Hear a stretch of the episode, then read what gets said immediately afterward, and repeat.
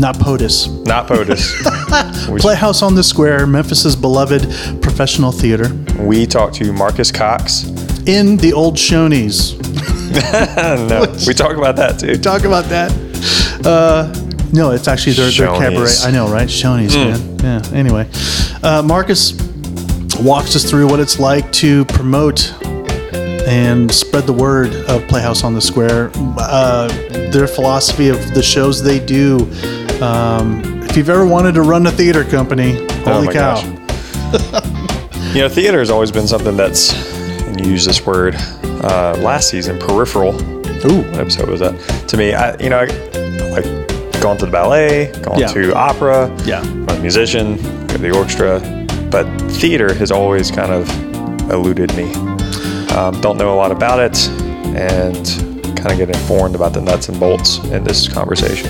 At the time of this recording of our little bumper here, Beck and I just saw Cabaret, Oh yeah, which featured some uh, great Memphis musicians as well. that's right. and uh, it's heartbreaking. It it it's uh, I have seen that one. it's a provocative.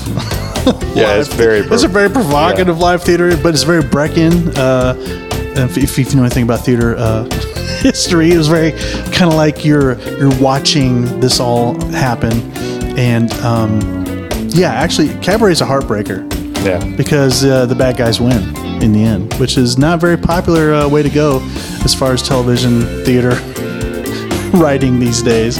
Um, but Marcus, anyway, we, we, we talk a, a, a range of things, even the nitty gritty history of Have some criminal activity. Oh my goodness! Uh, and um, man, I hope this inspires you to at least go see some more theater. So here's Marcus. Enjoy. Well, let's get the ball rolling here, All right. uh, Mr. Marcus Cox. Hello, hello. Man, thank you so much. We are at Playhouse on the Square, which every time I see those that acronym, I, I think President of the United States. Right. Just about, uh, not quite, but Right. you get that a lot. We, no, I don't think anyone's ever thought. I mean, and, until you said something, I Oh, never no. would have. Normally, just you know, they just go pots. well, yeah, I see it. and then all you got to do is spend a good like you know three days with us, and you're like, y- yeah, either you're on it or you should be. Like, what are you, what are you thinking around here? Yeah. Playhouse on the Square, a beloved institution of theatrical arts here in Memphis, and um, cranking out good stuff consistently. I mean, I'm biased; I like it, but I, I, I, I think I, um, being that we're busy artists, it's hard for us to see shows. But uh, Right. the, the ones I've seen here, and of course, being mildly attached to Opera Memphis, but uh, you guys are cranking out good, important works. Um, typically, we start with a little biography. What won't you give us a little history of of, of this uh, this endeavor? Cool. Yeah. Well, uh, Playhouse on the Square is uh, this is our 50th year. Started back in 1969. Actually, a little bit before that, in Wow. 63, our founder Jackie Nichols uh, was a senior at high school at, at Overton High School, Yeah. which is also my alma mater. Oh yeah. Uh, go Wolverines! I don't know what they were back then, but uh, I think they were rebels. But we, we can forgive. Uh, so yeah, Jackie started with a group of friends, um, and they were known as the Circuit Players, and just nomadically moved around the city performing shows. You know, doing theater. I mean, they played anywhere and everywhere, uh, and then eventually realized that hey, we really got something here, and uh, started working to perform in an actual space, a brick and mortar spot. So the very first theater was um, by the University of Memphis. It was off of Walker Avenue, and it's still there. If you know where that the blood bank is, Oh, wow. uh, right next to Scooties. Um, it's right catty corner to RP Tracks. Yep. that was the first playhouse on the square. Wow. Uh, and then they moved to another uh, facility on Poplar Avenue, and that was the beginning of kind of moving into Midtown. Uh, eventually, back in 1960. Uh, what was it 1960 no 1969 was when they moved into uh, where is the evergreen theater is now Yeah. uh, and then moved somewhere like late 70s um, early 80s into uh, lafayette's on overton square. Right. that was a playhouse on the that was the first playhouse on the square. Before that it, it was just the circuit playhouse. Um, and what happened was overton square was bigger bigger faster stronger than beale street. No one was really going down to beale street but everyone was coming into overton square. It was the first um, uh, tgi fridays outside of new york was right there. Um, in overton square um, they had the hotel was across the street. There was a lot of stuff going on. What year is this area. roughly? This was roughly like 1983. Okay. Wow. And so, yeah, yeah. So they moved into that space there and started performing um, there. Jackie initially said no to the offer of bringing the theater into Overton Square because he says, hey, you're not going to let us do the shows that we do because Playhouse has always been, you know, the, the, the company that does the more avant garde shows. We do the things that kind of make people cringe, not to be. Um, you know, not to be salacious, but just you know, there are shows that tell stories that are important, and we're Yeah, never we've sure. never been afraid to do those important stories. You know, we were telling, um, doing plays against the Vietnam War. We were doing plays, you know, that dealt with homosexuality and gender identity. We did shows that dealt with you know racism and civil rights, and those were always shows, uh, and mainly because they were a lot more fun than doing Hello Dolly every day. so, uh, you know, I do love Hello Dolly. Don't let Hey, no, yeah, just say, yeah. Well, we'll talk about that. Rest in That's- peace, that's good. Carol Channing. Yeah, right. You know. Okay. So, uh, so anyway, so we moved into that space. Uh, they convinced Jackie to do it, but he kept his um, the other space as well. So that was always the Circuit Playhouse on Poplar, and then we moved into the Square and became Playhouse on the Square. Um, that didn't last very long at Lafayette's because we were getting big and getting too big for that space pretty fast. Around that same time, the Lightman family owned the Memphian Theater, which is where um, the where our our the Circuit Playhouse is now, right across the street on uh, Cooper.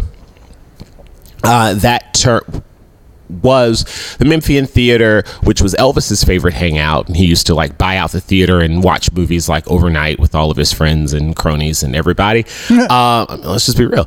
And uh, so he, they sold the building to uh, Danny Owens, and I'm sure. If, for for you know Memphians remember Danny Owens you know I, Danny I, Owens? I'm a recent transplant. Yeah. Okay. So I will tell you the quick, great, wonderful story about Danny Owens. Danny Cool. Owens owned all of the strip clubs and adult theater. Like you know, adult bookstores and stuff that were all around the airport. So now it's like like it's a ghost land around the airport. But back then there was this there was a hotel called the Admiral Admiral Benbow, uh, and then there were like strip clubs all over the place.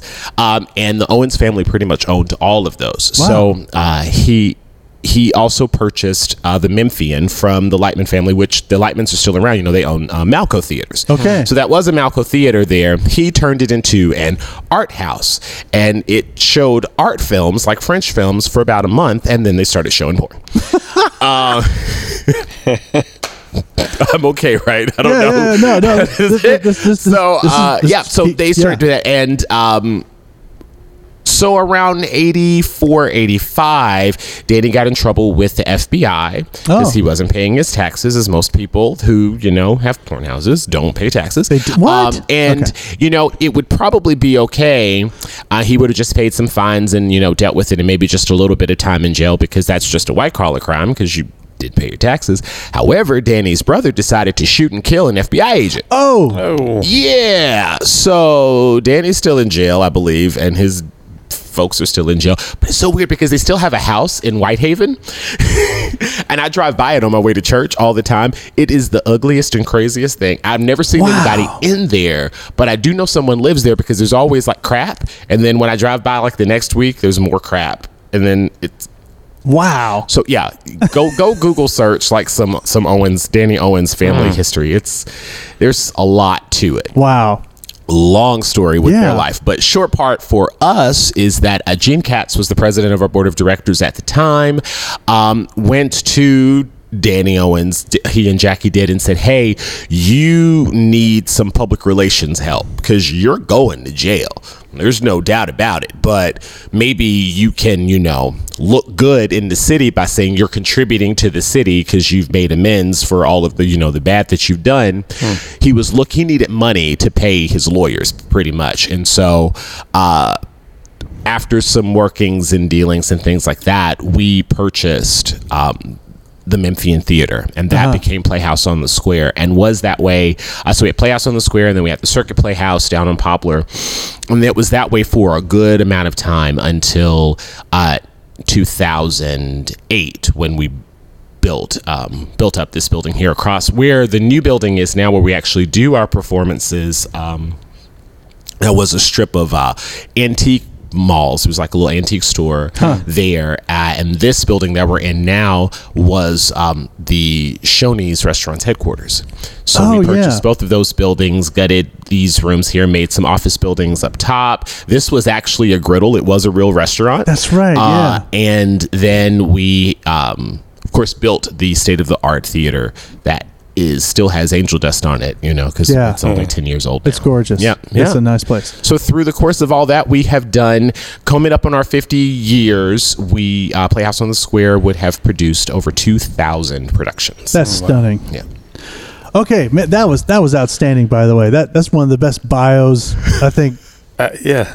That was Well, and then you mentioned Shoney's, which took me down memory lane. I mean, fond memories of the I buffet mean, at Shoney's as a kid. I don't know anybody who did not like that cheese sauce on the eggs for Shoney's. It was, you know, my own life story, right? So, um, there, I, I grew up in Whitehaven, and but my family lives, my grandparents lived in northern Mississippi in Hernando. So, and we're a typical black family. Like we always got together on Sunday for Sunday dinner, no matter what. So I always, we always would go to church. Um, our church was here in Memphis, and then my mom and I would leave from there and go to um, Mississippi. But there was my birthday, and it's apparently we always did it, but the one that I remember most vividly, I think I turned eight or nine instead of going to church, we went to Shoney's. And it was that normally we would go to Shoney's for breakfast on Saturday, but we didn't go. And my mom kept saying, "Oh, well, I'm really busy. We've got stuff to do. We got to clean. My uncle was coming into town or something." And I said, "Okay, fine, whatever." Uh, and then that Sunday it was really my birthday, and so I was like, "Hey, happy birthday!" Da da da da. And we got in the car, and I'm dressed for church and ready to go. And she was like, "No, Eldridge, that's my dad's name. Turn and go to Shoney's." And I said, "We going to Shoney's instead of to church? What's Yeah. happening?" And we go and we have the breakfast, and I get the cheese on my eggs, and the Shoney's was good, and the host, you know, the server was really nice, and it was great, and I got a bear, and I was like, "Yay, happy birthday!" And then this lady comes around the corner, the server does, and puts that that brownie, the sun, the brownie sundae with the big thing of ice cream and the nuts and all this stuff, and she says, "Happy birthday!" Nice. And I remember staring at it, and I said, "It's ten o'clock in the morning. what am I doing?" With my mom's like, "It's your birthday. You get to have you know whatever you want on your birthday." So yeah, up until I was like fourteen, wow, my birthday, I was going to some Shoney's, and then the great. Shoney's closed. So yeah.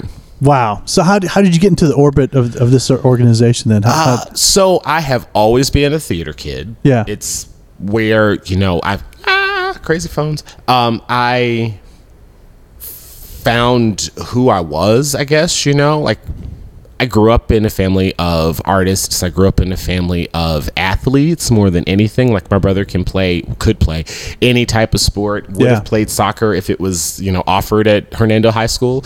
Uh, but he played basketball and baseball and everything else. And I was okay with it, but wasn't just excited about sports. Um, I could sing. I sang in the choir, but I was stupid and um, I had two godmothers and who were wonderful and could play piano and played by ear and were amazing singers. And my one of my godmothers taught me how to sing, how to harmonize, and I would sit next to her in the piano. And she would play, and I would sing. And never once did my dumb th- self say, "You know what? Go and start playing with her and learn how." But again, long stories. so, but theater became, you know, my passion, became what I was good at, became something that I enjoyed. And like most uh, kids uh, in the theater community here, you st- I started out working at Theater Memphis. I did a Christmas Carol two years and a couple of other shows there. Um, and I became, I found that I really enjoyed it. I was good at it. Uh, so I started going to school for theater. Um, I went to Overton High School, as I said, for, uh, and was in the drama program there um, and worked with Sarah Lynn Archibald, who was an amazing theater teacher. She's currently at Arlington High School now. Um, and around I think I was where was I 15 15 or 16 uh, Playhouse offered a high school internship for the summer. And so I came here and uh, worked as a high school intern. I did a little bit of clerical work in the mornings and then I would go to the Circuit Playhouse when it was on Poplar and work in the costume shop. So I learned how to use the sewing machine. I Yeah. hurt myself a little bit. Um, I remember I had one job.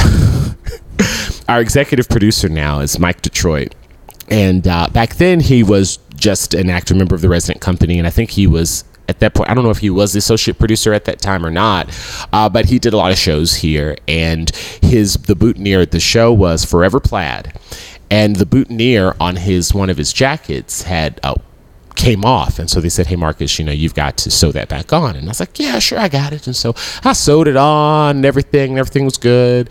And then that was on a Thursday, and then Thursday night's performance and um, happens. And then Friday, I go back into the costume shop, and there's this nice little note from Mike that said, Next time you sew it, make sure it doesn't fall off. Uh, So, yeah.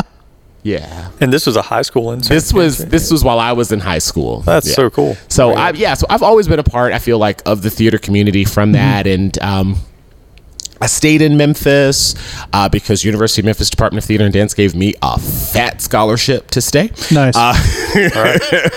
and uh, thank you, Alvita Martin, Fr- Martin Fryer. May she rest in peace. Uh, and Mike O'Neill. And they, um, so I got a scholarship to go to University of Memphis, and I stayed in. Did uh, did theater there and got my BFA. And through the course of all that, I was still doing shows here and there. Did some shows at Theater Memphis still, and really started doing stuff here at Playhouse. I was in uh, Ragtime, uh, and Ragtime, personal favorite. isn't it? It's the Oh, greatest. I went to New York and I saw Audra McDonald and Brian Stokes Mitchell's final performance. Oh, gosh. And I sat at the Ford Theater, brand new Ford Theater, in the very back seat, like literally my head's against the wall. Oh, I, I did what you all told me good. not to It's do. good. It's head- my head is against the wall. It's a good and moment. you can hear, or I could feel the subway. I could feel the vibrations of the subway like rubbling Wow. on the back of my head. And I watched, and it was, I was literally like the last, I felt like I was the last person in the theater. But when Brian Stokes Mitchell would sing, it felt as if he was right in my face that, that guy's that guy's voice. and it was the moment where I said, I have, I, I got to be him. Like that's that's where I want to be. Wow. Not that I needed to be on Broadway, but I just needed to have the type of presence when I stepped on stage that whoever was in the audience felt like I was just there for Yeah. them, and that's Yeah. what he does, and I strive to do that. Um, where was I going with all that? Yeah, so that's really yeah. How, how you got roped? how you got roped in? This this, this is great. Yeah, I was- yeah. yeah. So, So what? So what was your first uh, legitimate or professional experience acting? My first professional, ooh, uh, I would have to say I- it's got to be here at Playhouse. Um, and the very first show I did at Playhouse was Ragtime. Yeah. So, and I was a member of the ensemble and had a couple of you know small little parts and things like that. And did a lot of dancing. And you may not believe it, but I used to be able to kick my face. Uh, and uh, the I did that, and then I did another play over at the Circuit Playhouse. And then I guess the biggest thing at that time for me was I got to be a member of the ensemble for Sophisticated Ladies, which is a Broadway revue of Duke Ellington music. And it was the first show that I had done. At this point, I had done a good number, probably like 13 shows here and there. Um, but it was the first show where I had featured solos. Yeah. And I remember sitting in the very first, you know, you, you do the big rehearsal first where everybody gets together and you kind of learn the big chorus numbers and everybody talks or whatever. And um, our director, Emma Crystal, was breaking down the script and saying who's had what numbers and everything like that. Because we did, um, our production was a little bit different than the original. So, because our cast was a little bit larger. So, was more broken down in the script in the original Broadway script of who had which songs. But this one we were doing it a little bit different. So I'm at this point thinking, oh, you know, Marcus is just, you know, nice ensemble. I'm going to dance a little and sing a little and that'll be it. And then she says, yeah. And um, so anything but you, that's you, Marcus. And Caravan, that's you, Marcus. And I go, say what now? And they say, yeah, you've got it. I said, you mean I'm soloing? I'm thinking, oh, I got like a line in the song. Know, do I?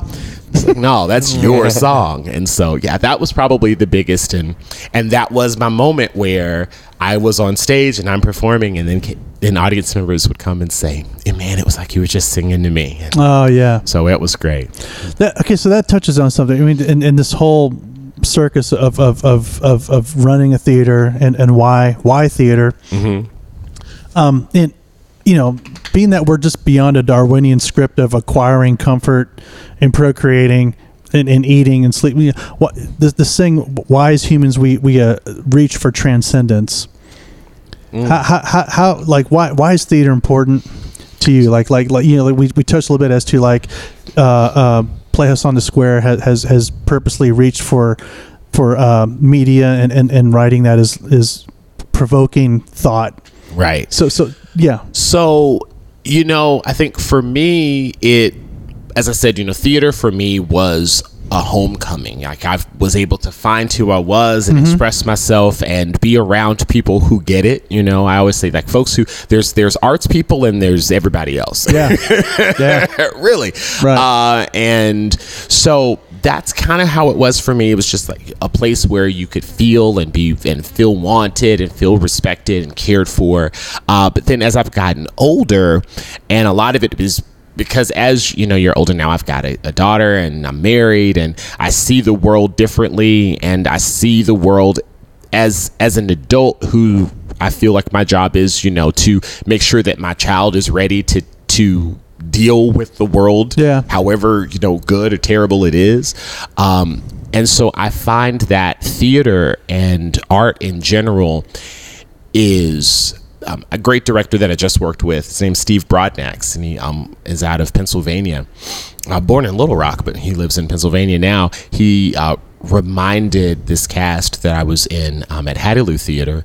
Uh, he kept reminding us theater is a service, theater is service, theater is service. And finally, one day he kind of broke that down and he talked about how it's our job as artists to present the world itself present itself to the world. You know that's what we do. Like i every play that's written even if it's the most absurd absurdist theater or craziness there is some form of realism in it. You know there's there's at least one character in every play in every musical in every short story every piece of art too where there is some form of humanization some form of realism in it.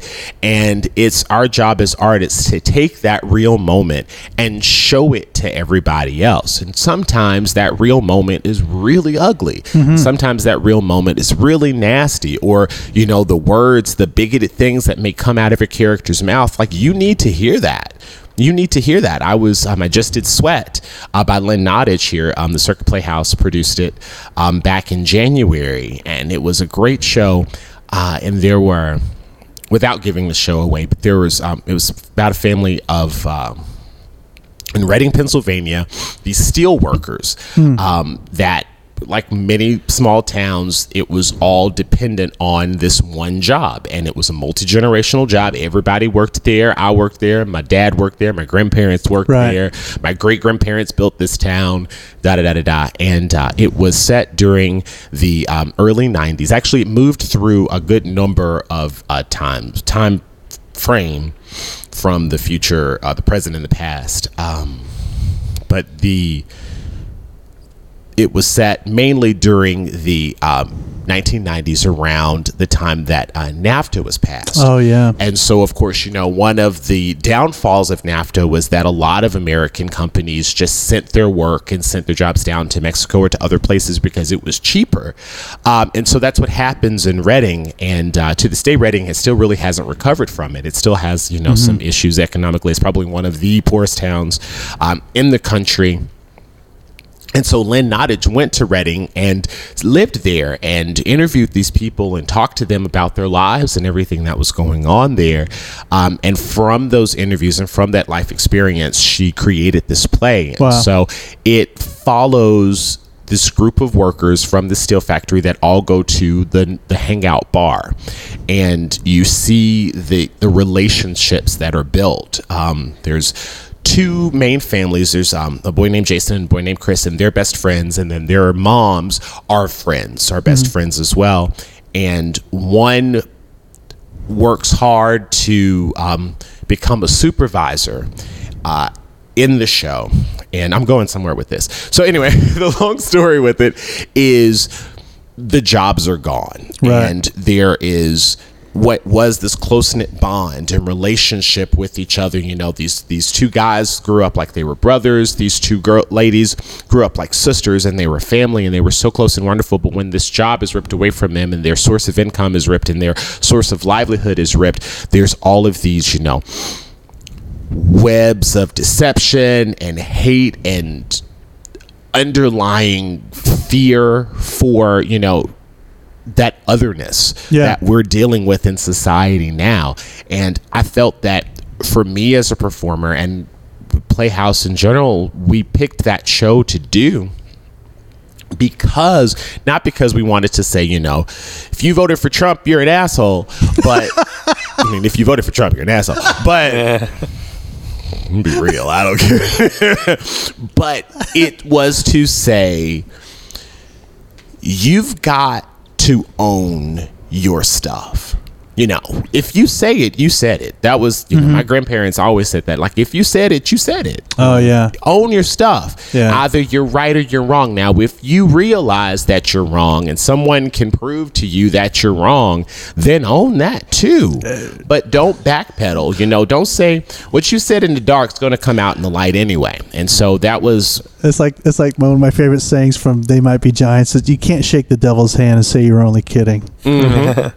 exactly that's right Yeah. yeah. so that's what we do i think with with art is it's our job to show society and we had talkbacks going back to talk about sweat um the second and third or the first and third uh, sundays of our performance we had talkbacks with the audience and it was enlightening and inspiring to hear you know some of our audience members say I never thought of it like that. You know, I never, and not that we change the trajectory of their lives. Maybe they're still bigoted, racists, whatever. But at least now they can be go out and be a bigoted racist. You know what? I am a bigoted racist, and I'm cool with that.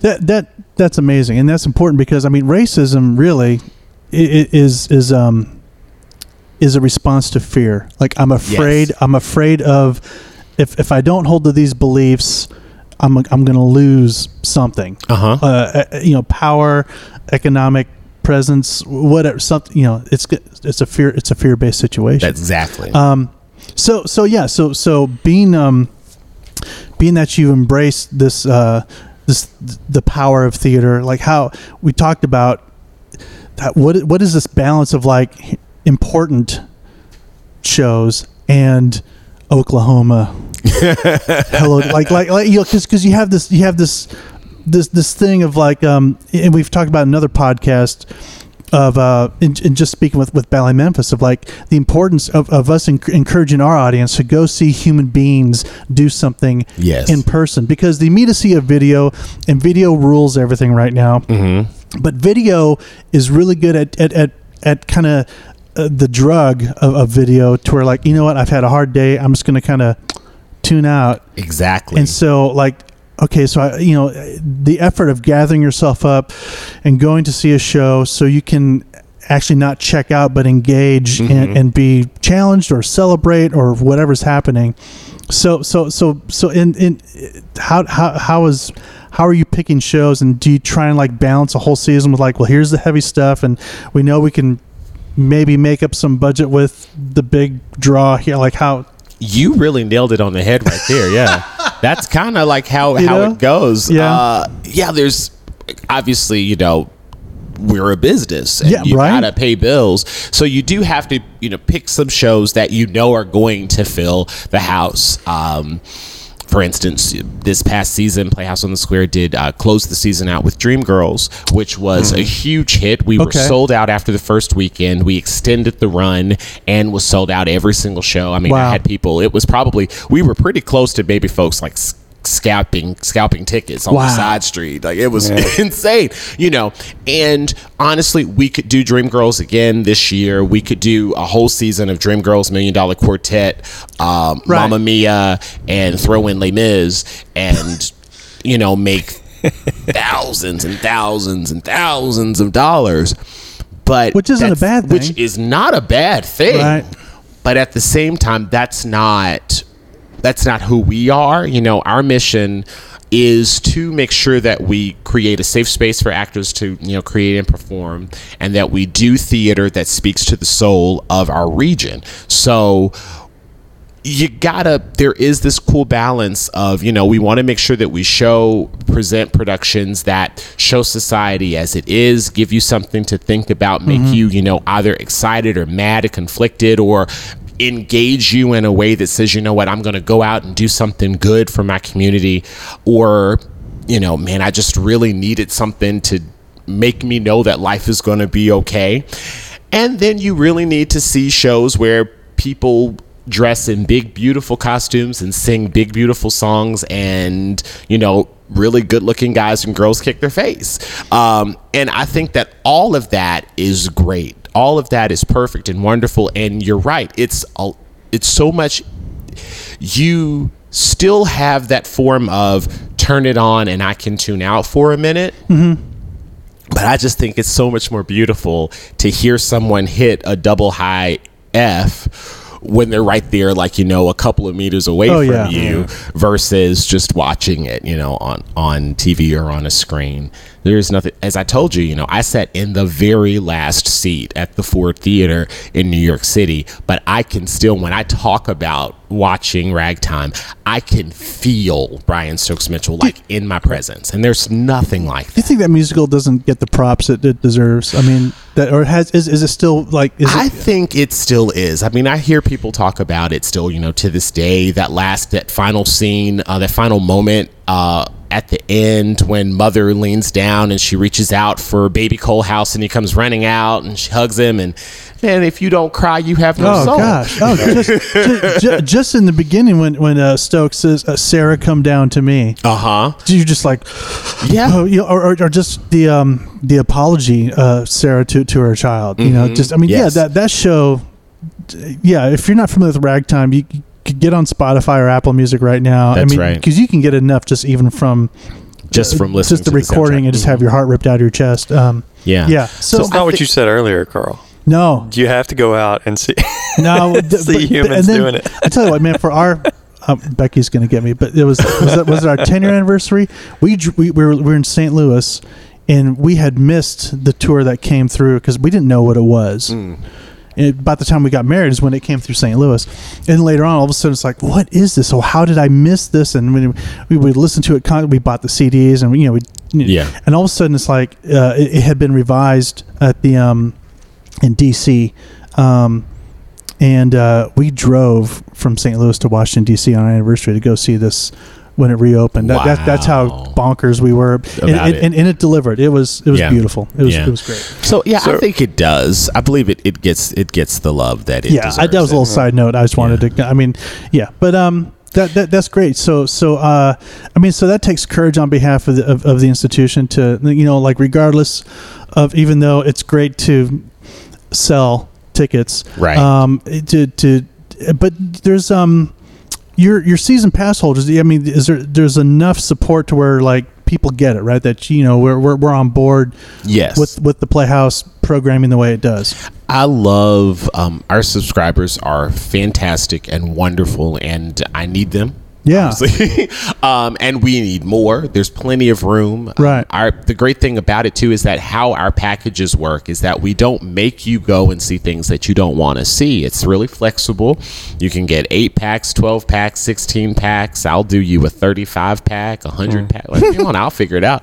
Um, because we have such a diverse season every single year. In fact, if you go to other regional theaters or even you know main like Broadway, off Broadway theater houses, and you tell them, "Hey, do you know about Playhouse on the Square?" Their next response will be, "You mean those crazy fools who do 18 shows a year? Yeah, they're out of their mind." And we are, but that's just it's the fact that we have I think that it's because again talking about the mission of Playhouse on the Square is that we've got to do that many shows because that's how diverse our city is. That's how diverse our region is and we've got to make sure that we're as I said if we're speaking if we say we're going to speak to everybody Right. then we've got to do enough shows that speak to everybody. And that means that we're going to do those 18 shows, really 20, when you include the two theater education touring shows that we do one in the winter and uh, one one in the fall and winter, and one in the winter and spring. Wow. I'd like to, yeah, touch on that. Uh, before that, you mentioned uh, Hattiloo.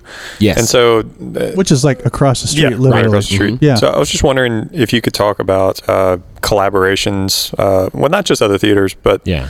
any organization around town creatively that. Yeah. that we work with. Yeah. The best thing about um, Memphis, well, one of the many good thing, great things about Memphis is that we have such a strong and vibrant arts community. You know, Yeah. um, Mike Detroit, our executive producer, loves to use the phrase floating water. You know, rising water floats all boats, right? And that's really how it is for us. We have, you know, great relationships with Hattiloo. We've got, you know, we love the guys over at Theater Memphis, GPAC, Germantown Community Theater, um, um, you know, the folks out in Collierville and uh, DeSoto Family Theater and the ballet, opera Memphis, everybody. Like there is great, you know, um, Playhouse on the Square has done collaborative work with Hattiloo before. We've done collaborative work with um, Opera Memphis. Um, we've done collaborative, uh, obviously, uh, Ballet Memphis, New Ensemble Ballet, um, Collage uh, Dance Theater Company. Um, they have all done shows and work in our theater as well. Right. In fact, um, every weekend, there is something happening between our three theaters, especially here at Playhouse on the Square, with the exception of New Year's Eve. Because Wow. nobody's coming to a show at New Year's Eve. But even then, like our theater was was busy because we have rental spaces, and so we had like New Year's Eve parties in our building um, on that day as well. So yeah, there's always something. Uh, Playhouse on the Square, our administrative offices.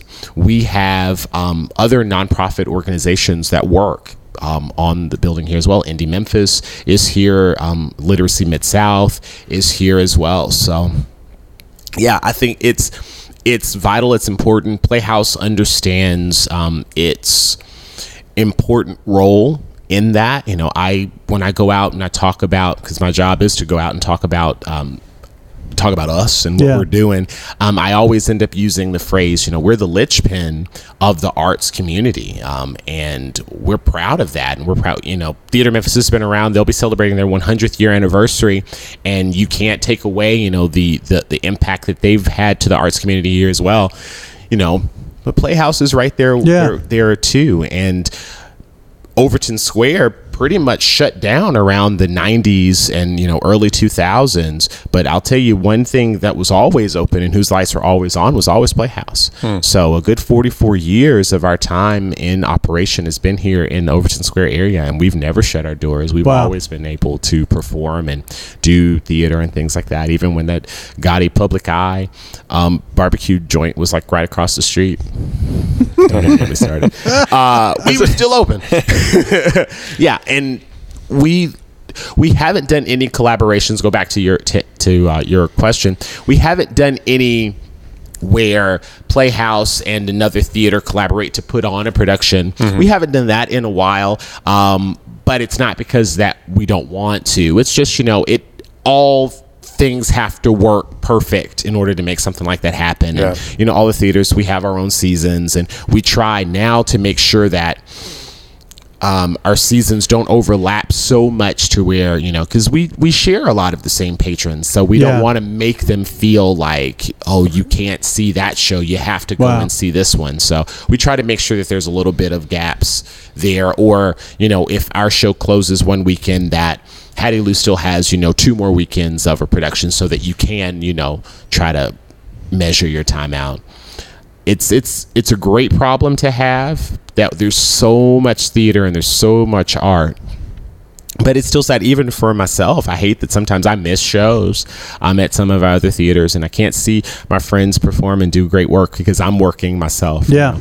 but we try to figure it out So how, how much um, you know maybe f- for folks that don't know uh, like in, in casting how much how much is local people then then how how often are you drawing from professional actors from uh, around the country? How, how's that work out? Right. Uh, we do hire from outside. We do. We'll sometimes we'll hire professional actors to come in, and it's usually for like a specific role. Uh, Ryan Narcodekia was here. Um, he just left again. He was here um, at at the Orpheum for Fiddler on the Roof, um, but he came to Memphis the first time as um, our Monty Navarro in A Gentleman's Guide to Love and Murder that opened our season this year, and he was a um, pro- professional performer that had been on the Gentleman's Guide national tour, and um, he came to Memphis to perform that role. So Yeah. there are moments where we will um, hire and um, professional performers to come into town.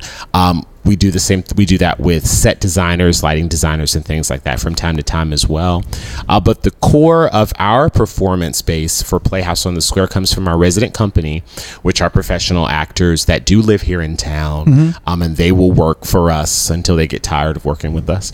Um, and then we also hire our associate company members, which are interns, and these are young people that are recently graduated from colleges, universities, um, programs all across uh, the country, and they will work with you in your contracts with us. Yeah. Um, and so we've got right now there's 17 interns working with us, Wow. and they come from as north as uh, Fredonia, uh, New York, to you know all the way down from Texas and and everywhere in between. Wow. So do you still have the uh, the high school internship that you were able to part? We don't. Yeah. We don't. don't- We, we do have um, we do have young people that come in and, and will work like one specific show or something like that. We've had a couple that will come in and learn how to to operate the spot um, spotlight and Yeah, things right. like that, Right, and right. we'll come in. Then uh, we're trying to work out now it's it's kind of a liability uh, thing but we're working on a way to try to Mm-hmm. reincorporate them even if it's just like a small im- apprenticeship and things like that but Yeah,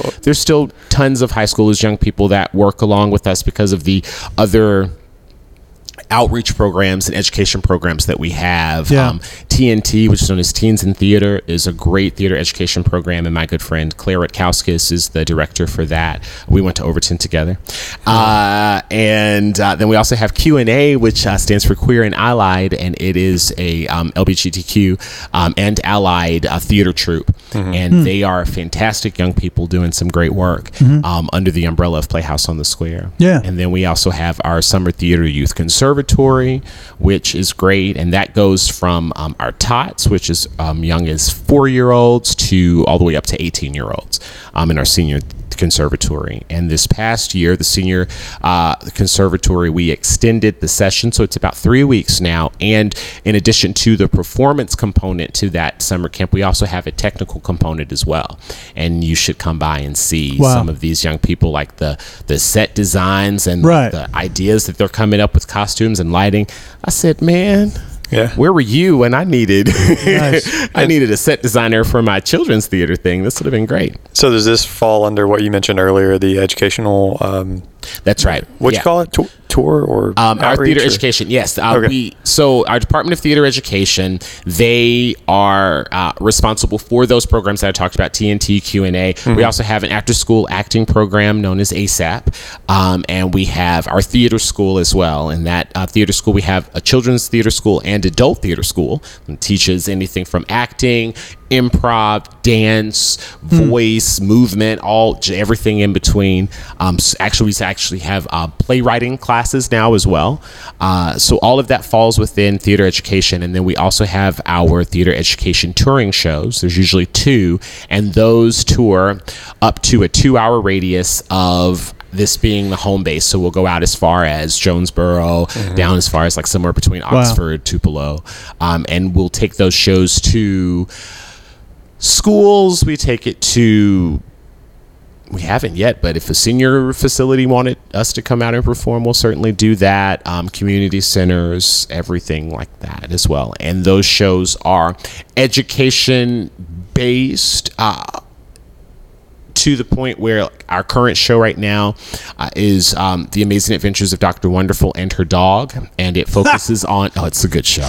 Uh, it focuses on science and the solar system and uh, everything like that. The show before that was the velveteen rabbit so of course it's a Oh. classic uh, Yeah, children's story. Yeah. and so and then these stories obviously they teach they teach the important basic things. So it's not it it gives you that educational aspect without you know one plus one is two hooray uh, so it is a very great professionally produced piece and uh, they were able to show those around next season's uh, touring shows we're doing the ant and the grasshopper and the uh, adventures of flat stanley Wow, Flat Stanley. You know, the, my daughter's flat stanley is still like somewhere in michigan Right. he never came back I don't know where he is. it reminds me.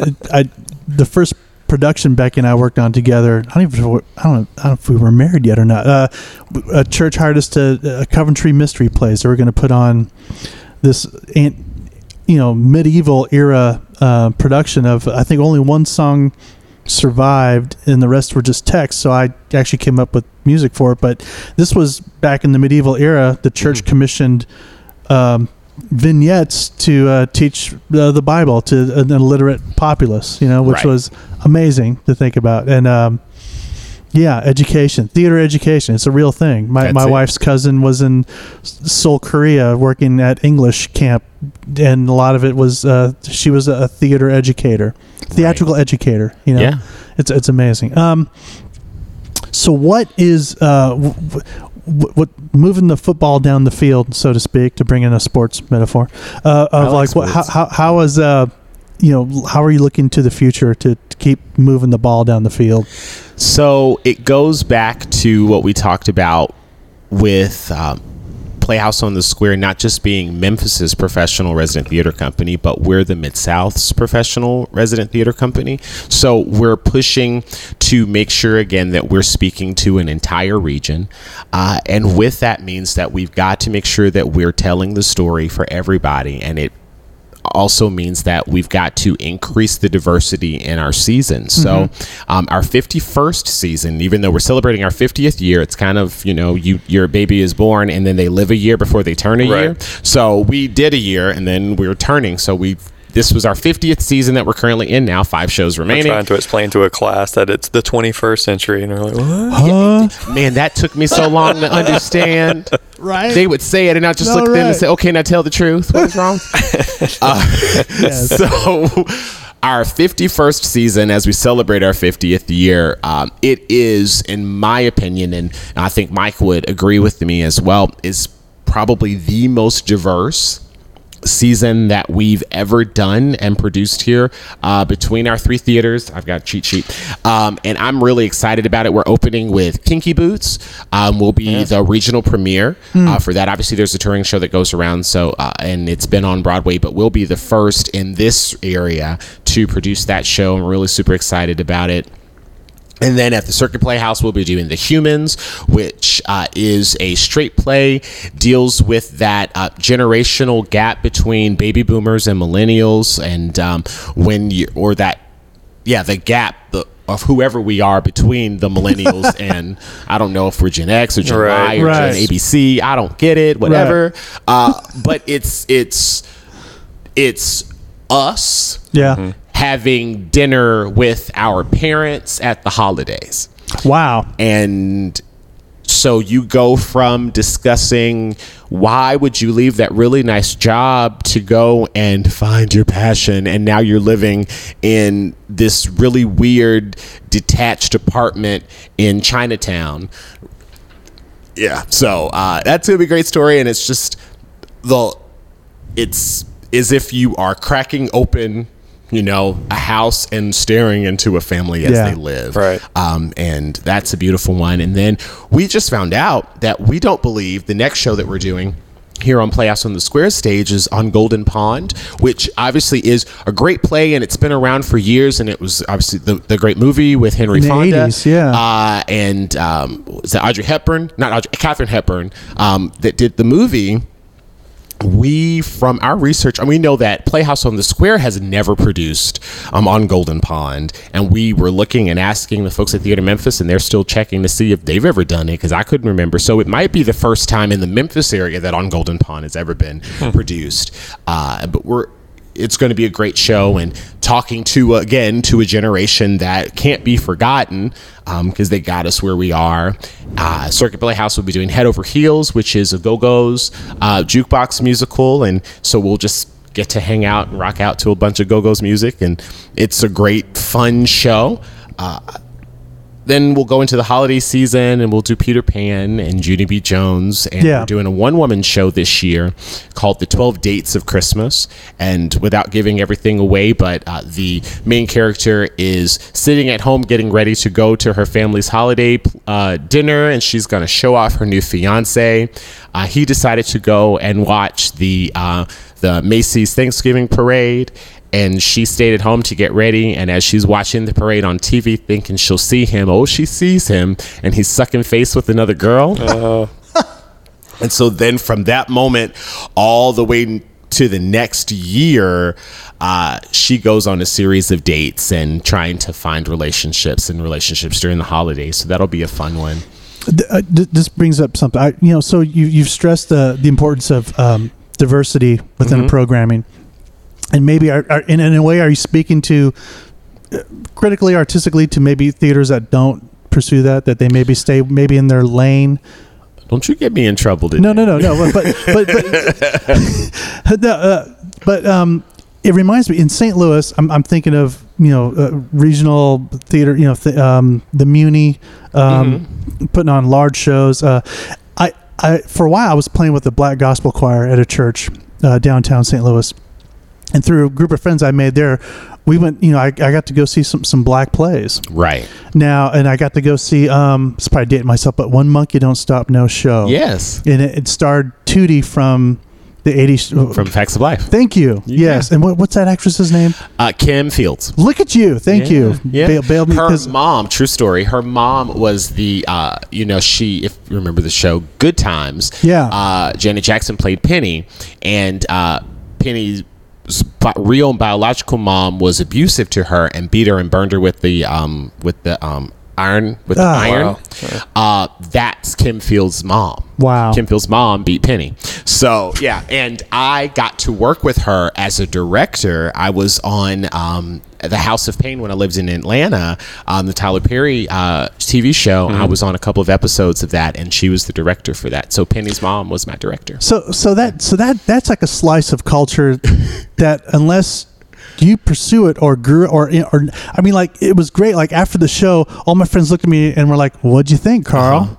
The, the the other the other white guy that was at the uh, theater tonight. I mean, I I thought it was a black. I thought it was amazing. The energy Right. in that house, and and and just the and the whole the cultural uh, um, context of of, of uh, the currency of like the way it was written. I mean, it was it it's it was amazing. Right, Um, yeah. So so how? I mean, is that is is is there is there a, a present? And obviously Tyler Perry. You mentioned. I mean, he's taken he took that niche and turned it into a billion dollar Into industry. something that everybody is is familiar he's with ma- now. maybe right? with, without even people knowing he's mainstream something that was Right. in house, so to speak. That's true. Right? That's true. Yeah. So we won't do it'll be tough for us to do that type of show uh, but we do make sure that we're telling you know the stories of the african american Yeah. experience. Um, with as i said you know with this season we're finishing this season with a great show called the uh, miraculous and the mundane which is a world premiere. It's a brand new play. Um, and that one deals with the um, the issues in the black family in the black community when it deals with health like health issues that's wow. one of the things that black folks don't talk about. Like when oh you're sick oh just take some medicine and, and move on. Or don't tell people that you, you know how you doing? You don't want to really know. Um, so this show will focus will hit that head on. 'Cause it's an important thing that we need to talk about and it's again one of those plays that we'll probably do uh, talkbacks about so that we are engaging with our audiences and hopefully get folks excited to go back out and go back into their families and say, you know, grandma, you got to talk about, you know, what you're dealing with so that I know that, you know, if there's a health issue, you know, a generational thing going on, that I can go and get screened early so that I can, you know, save my life or save my kids' lives, things like that. Wow. Um, and yeah, so we're going to do those shows too. We're doing Memphis. Memphis is coming back. Yeah. We're doing this great show at the end of our season called Something. I'm not something writing, but uh, Mississippi. I can cuss on this, right? Yes. Yes. Uh, Mississippi, goddamn, that's the name of the play. I didn't make it up. Um, and uh, that was Jonathan by Jonathan Norton, and I'm excited for that play. Uh, it's set in uh, 1960s Jackson, Mississippi, Wow. during the um, onslaught of the uh, civil rights movement. Uh, it's a family that lives on the same street as the Evers families. Medgar Evers, of course, civil rights um, Wow. icon who was murdered in his Yeah. own driveway. Uh, and this is the story of his neighbors. You think that, and when I'm gro- when I grew up, you know, you see the images of the civil rights movement. You see Dr. King, and you see John Lewis, and you see um, all these, you know, civil rights fighters and everybody's together and they're walking down the streets with linked arms and everybody's singing we shall overcome and we're fighting for equality for not just for black people but for all people live up to the, the, the credo of the constitution but nobody ever really thinks and thinks about was every black person on board with this Oh, wow. maybe some folks were cool with just you know if all i got to do is make sure that i get off the street when a white person is coming Yeah. and they won't bother me, I'm cool with that. And so there's that's what this story is about. It's like what happened to the other folks on the other side of the street that weren't really cool with all this stuff that this guy was Too, doing. too much disruption. Exactly. Amazing. Exactly. Oh, that- that's- it's, going to be really. that's cool remarkable. fun, yeah. Wow. Uh, and as I said, of the 18 main stage shows, well, really the all 20 of the shows in our season next year.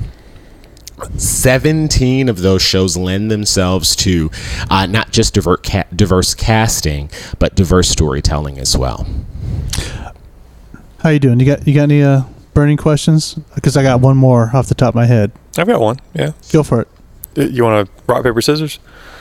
Give them to me at the same time. no, I, I was. I, I, I did want to uh, ask you, what does your day to day look like here at Playhouse? Yeah. my day to day, well, as the director of community relations, it's my job to not be in the building. uh, I I get to go out and I get to talk to groups and community um, organizations and other businesses and just talk about our theater, what we're doing, what we're passionate about, what we're excited about and how those group of people and organizations and businesses can link themselves in with us what they can do to be a part of it you know. You can do everything from becoming a sponsor. Obviously you know i'll take that great big check and you can sponsor a show you can sponsor a program. You can also be an underwriter for one of our for one of our programs. So um, we talk i've been talking about our mission and the things that we do. We make a creative um, and a safe place for actors to perform. We tell the stories of the region. We tell stories that link into the culture of where we are. But we also never will allow someone to not see theater because they can't afford it Oh, and one of the ways that we do that is by a program called Pay What You Can. And we were one of the first theaters to really create a Pay What You Can night. And we do it on the Thursdays after an opening. Pretty much, it's the Thursday after the opening. Some of our other shows, like during the holidays, we do so many shows that we kind of have to move around where that Pay What You Can night is. Uh, but for the most part, it's the Thursday after the opening we can have underwriters to that. So if there's a community organization or a company or something that wants to, you know, give back to its community, that's a great way they can do it. You can underwrite a theater um, a theater education program maybe, or you can even just become a host site. So if you've got a great big building like this, you know, or you're a, a church and you've got a community hall and you're trying to see what can I do to fill this place up and do something that gives back to the community in which my church is in, you can host an ASAP site because we all know that that um, arts education is lacking in schools to you know to the fault of a lot of people and then to the no fault of other folk. Um, and so we created ASAP to fill that gap where there where schools don't have arts enrichment for after school programs because not everybody like me can't throw a ball and I could throw the ball but I just couldn't catch it whatever. Anyway this is not about me but so but you should still kids need to do things need to know that they can do things and need to experience things that perhaps they never would if we don't give them that opportunity. And so ASAP fills that void there. And we want to be able to have more ASAP sites, not just in schools where it's private in the school, it would just be for the folks who go to that particular school. But if there's a community site, then anybody in that area could go to that. So there's there's so many ways that you can get involved with, with Playhouse and give back to your community and allow us to help um, again show the world itself Um, and so that's my job. That's what I do. Yeah. That's my day to day basis. I try not to sit at the desk. I do like to read my emails. I don't like to read them, but I do like to read them. And I like to communicate and engage. It's a lot of fun working here. Um, we have a great phone system and we could just page each other and call each other, but usually we just shout across the room because that's more fun that way. And um, m- my underlying job is always to convince our managing director, Whitney Joe, to, um, you know, I'll come into the office and say, hey, you know, it's National Pizza Day. and she'll go, okay, let's go buy pizza. Nice. Like, hey, it's National Pasta Day. And it's not, but, you know. Yeah. So I, that's, yeah, that's kind of what we do on a day to day basis. So in, in, tr- in trying to um, uh, attract funds from from uh, patrons, corporate, whatever. That, that was my next question. Uh, as far as like um, Get me leading in. Did you see that? that, that was that was great. you know, th- uh, we've talked. Uh, there's that famous quote from uh, Churchill. You know, uh, when it's, he was being someone brought up cutting the arts and during World War II, and he said, "Well, what are we fighting for?"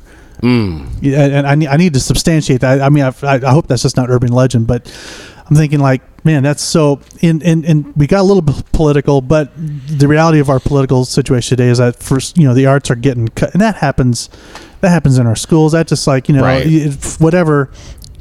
You know, from my perspective, and maybe from yours as well, some cold-blooded person would say, "Well, obviously we have to cut the arts." Well, man, that that's that's taking a, a, a chunk out of out of the out of the human experience. Um, so how how how are you making up for the uh, you know how much you know the lack of foresight our government has right now in in, in helping this nation flourish? Like what? How, how are we how are we compensating for that? Uh, do you mean like how do do we we uh, the universal we compensate for it, or just but- us here at yeah, Playhouse? Well, yeah, yeah, Playhouse. But I know. I mean, uh, in, in speaking with uh, Opera Memphis, I know just there's been cuts across the board as far as grants and, and all that. Uh, right. It's it's really hard. I mean, we still um, apply for grants. Um, we're in the grant process now. Um, Arts Memphis has been great and um, fantastic. We were just um, awarded a grant from them and um, First Tennessee Hmm. as well, and we're so grateful uh, to what they're doing because it helps you know, go contribute to our general fund, which helps fund everything. Yeah. Um, and so we'll continue to like ro- go out and seek out those grants from other organizations and um, in, in, in situations like that. We also have fantastic sponsors. Our season sponsor, Dr. Thomas Ratliff, has been on board for the last three years, and he just got back on board again this um, coming up for our 51st season. And he basically um, helps cover the operating expenses for for all of our shows. Wow. Uh, and that's so great and Phenomenal, We're, yeah. we're, we're grateful to him. We're grateful to uh, long-standing um, businesses and organizations that have sponsored us for years. And I won't start naming names because I'm going to forget somebody, and I don't want to be the one like you know go back Uh-huh. and they go, "You didn't mention," um, but they know who they are, and we're so grateful to them. And uh, as I said, part of my job is to go out and try to build those new relationships for people who are, or go back and rekindle relationships with organizations that maybe have sponsored us or supported us in the past, and for whatever reason, um, they haven't been before. So it's my job to go back out and go, hey, we're still here and we're still doing things. Um, we have Yeah. a fantastic development team who uh, you know do that as well. Uh, to go back and answer your question, though, I think the the biggest point to it is it's harder, but it's still necessary to just be out there, be present, and tell people who you are and what you're doing. And then to let people know, too, um, it's kind of like a grassroots campaign. Everybody can't write a check with a whole bunch of zeros, right? Yeah. I can't. I personally cannot write you a check for a thousand dollars for anything. But I could look at my budget and say, if I skip Starbucks twice a week for a month, that's ten dollars. Yeah. I could do a substantial ten dollar donation once a month for the whole year. That's twelve hundred dollars. That's my thousand dollar check right there. Yeah. Plus a little bit more. So that's kind of like to to help that old the old phrase. There's more than one way to skin a cat, right? So that's kind of what we do is just to go. It's like if you are as passionate, you know, and I know that you are. You're passionate about you know what we're doing. You're excited about the shows that we're doing. You're seeing more of yourself. Um, now you're learning that Playhouse and other arts organizations in Memphis aren't just doing shows that make them look good or make them feel good about themselves, but we're not afraid to get down and gritty. We're not afraid to do um, shows that nobody else has done before. We're not afraid to revive shows that people haven't done in years. Um, we're not afraid to be diverse in our casting just because it wrote uh, the play originally back in the 1940s that it was supposed to be, you know, two middle aged white men living in an apartment in New York doing what whatever they were supposed to do at that time. You know, maybe the odd couple this time is um, a 40 something African American woman who was just recently divorced and now she's shacked up or not shacked up, but she's living with, you know, a 20 something millennial white kid who's never had, you know, a hard day in his life. How more it, keep the script exactly the way it is. Yeah, right. Don't change a word. Just change who's saying the words. Yeah. That's Yeah. real life, you know? So, did I answer the question? I, I it was it was my, my, my, my, Who cares? That was My, great. my, I wanna no, that was great. My, my, my question was kind of like loopy a little How, bit. how do you, But- how, do, but- how do we keep fighting I- for I the mean, I- money? yeah, The- I mean, the- I mean, I think like yeah, I think I think governments ought to invest in arts. I mean, the thing coming up here with Opera Memphis, the Falling and the Rising. I mean, the Army, U.S. Army, who underwrites a, uh, underwrites a lot of stuff, Right. That helps, you know. Keep nations running and maybe get in whatever drop bombs. Play, th- they underwrote um, an opera. I mean that that's that's that amazing beautiful? to me. That's Right. amazing to me. It's amazing, yeah. And you're right. We need to have more, more like that. I think how you do it is is what I said is that we get out there and we tell people who we are and what we're doing. Yeah. But then when they say, you know, well, what else can I do? That's when you say, you know what? Do you know who your senators are? Do you know who your congresspeople are? Just call them and talk to them. Yeah. Well, they won't answer me. Okay. Well, guess what? Here's the important thing. Every congressperson and that Senate and House of Representatives as well that have, you know, that live themselves or move themselves to DC and have offices in DC, they all have to have an office in the district in which they live, right? So you need to find out where that is. And when they won't answer your phone calls or answer your emails, just go up to the office and sit down. It's a public institution. You paid for those lights. If they don't let you in, go get the lights cut off. That's what I say. Boom. I, I pay your rent. Tadao. Drop. That's it Yeah. right there, right? I promise you, they'll listen eventually, or at least they'll go, okay, come in, right? So, because I'll be back. Um, i- in order to elicit change, we've got to be, I hate to be cliche, but we have to be the change makers. We have to be the change agents. You got to shake the squeaky wheel is the wheel that gets the oil. Storytellers ha- ha- have tremendous power. Yes. that that, that I mean, e- even Jesus, you know, w- was really good at not directly answering questions. He would come about it in a story, so the- Absolutely. so the impact would be that much more gravitas, you know, a lot more gravity. So that's it takes work. It takes Yeah, right. work. It, and you have to, you have to see the, um, the opportunities as they present themselves and kind of jump on it. Maybe it's not going to be, as I said, you know, it may not be that as easy as you go right up to Fred Smith and say, "Hey, we're doing something great. You should write a check for it." And he says, "Okay," and he writes a check for it. Man, wouldn't that be easy? Uh, but it's gonna be it's it's gonna take a lot of work and Speaking of which, what how, how, I've, I've never asked this before, but what what's the headspace like of, of those patrons who are like like the doctor you mentioned who's Mm-hmm. underwriting? I mean, is that that's obviously part of their they've made that part of their their person their their makeup, right? So, how the story goes with uh, Dr. Ratliff, and I'm gonna make sure that uh, preface this by I might be dead wrong, but I believe what happened was uh, he came to see, and I don't know the production, but he came to see a production of a show, and I believe that it could have been that there was some issue with weather or something, but not too many people, if anyone, came to the show. So he was almost sitting in a theater by himself, and we performed anyway Yeah. because we'll perform for one as we perform mm-hmm. for a million. And he was so moved by the fact that we didn't cancel that performance that we performed and gave it everything for the one or two people that were in the audience that he says, if that's what you would do for one person, then I can't even imagine what you do for the thousands that are here, and I want to be a part of it.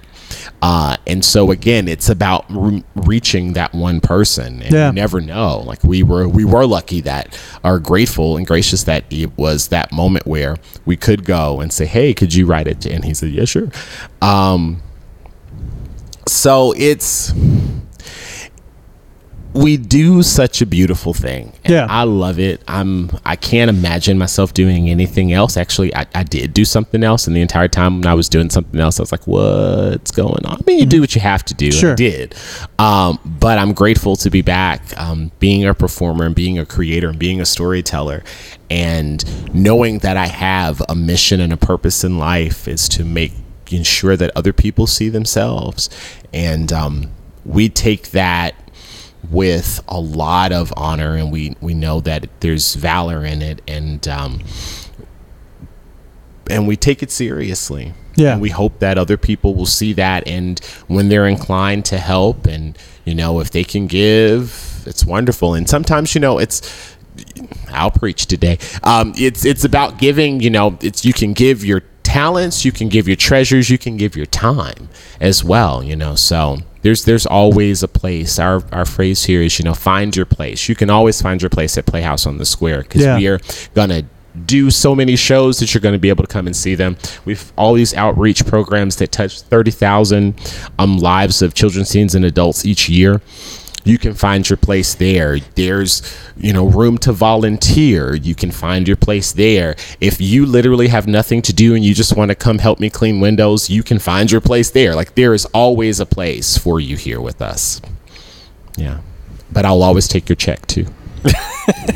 Hey, it, it costs money to do nice things. It does cost money. It just to do does. nice things. Marcus, thank you so much for sitting down with us today. This has been so much fun. No, Thank this you. is, uh, folks, like we've said other times, go see people do things. Go see some theater. It, it's Yes. it's uh and, and be let it impact you, let it mess with you, and have fun. All of it, all the whole human range of emotions. The whole let let it do it. Um, thank you again. My pleasure. Thank you. Awesome. Thank you. Thanks, guys. Speaking of Playhouse on the Square, Speaking of which, Beck and I are actually considering uh, subscribing. do tell. No, really, it's it it's very flexible. I'm convinced. Uh, they put out great shows. They put out edgy shows. They put out the classics.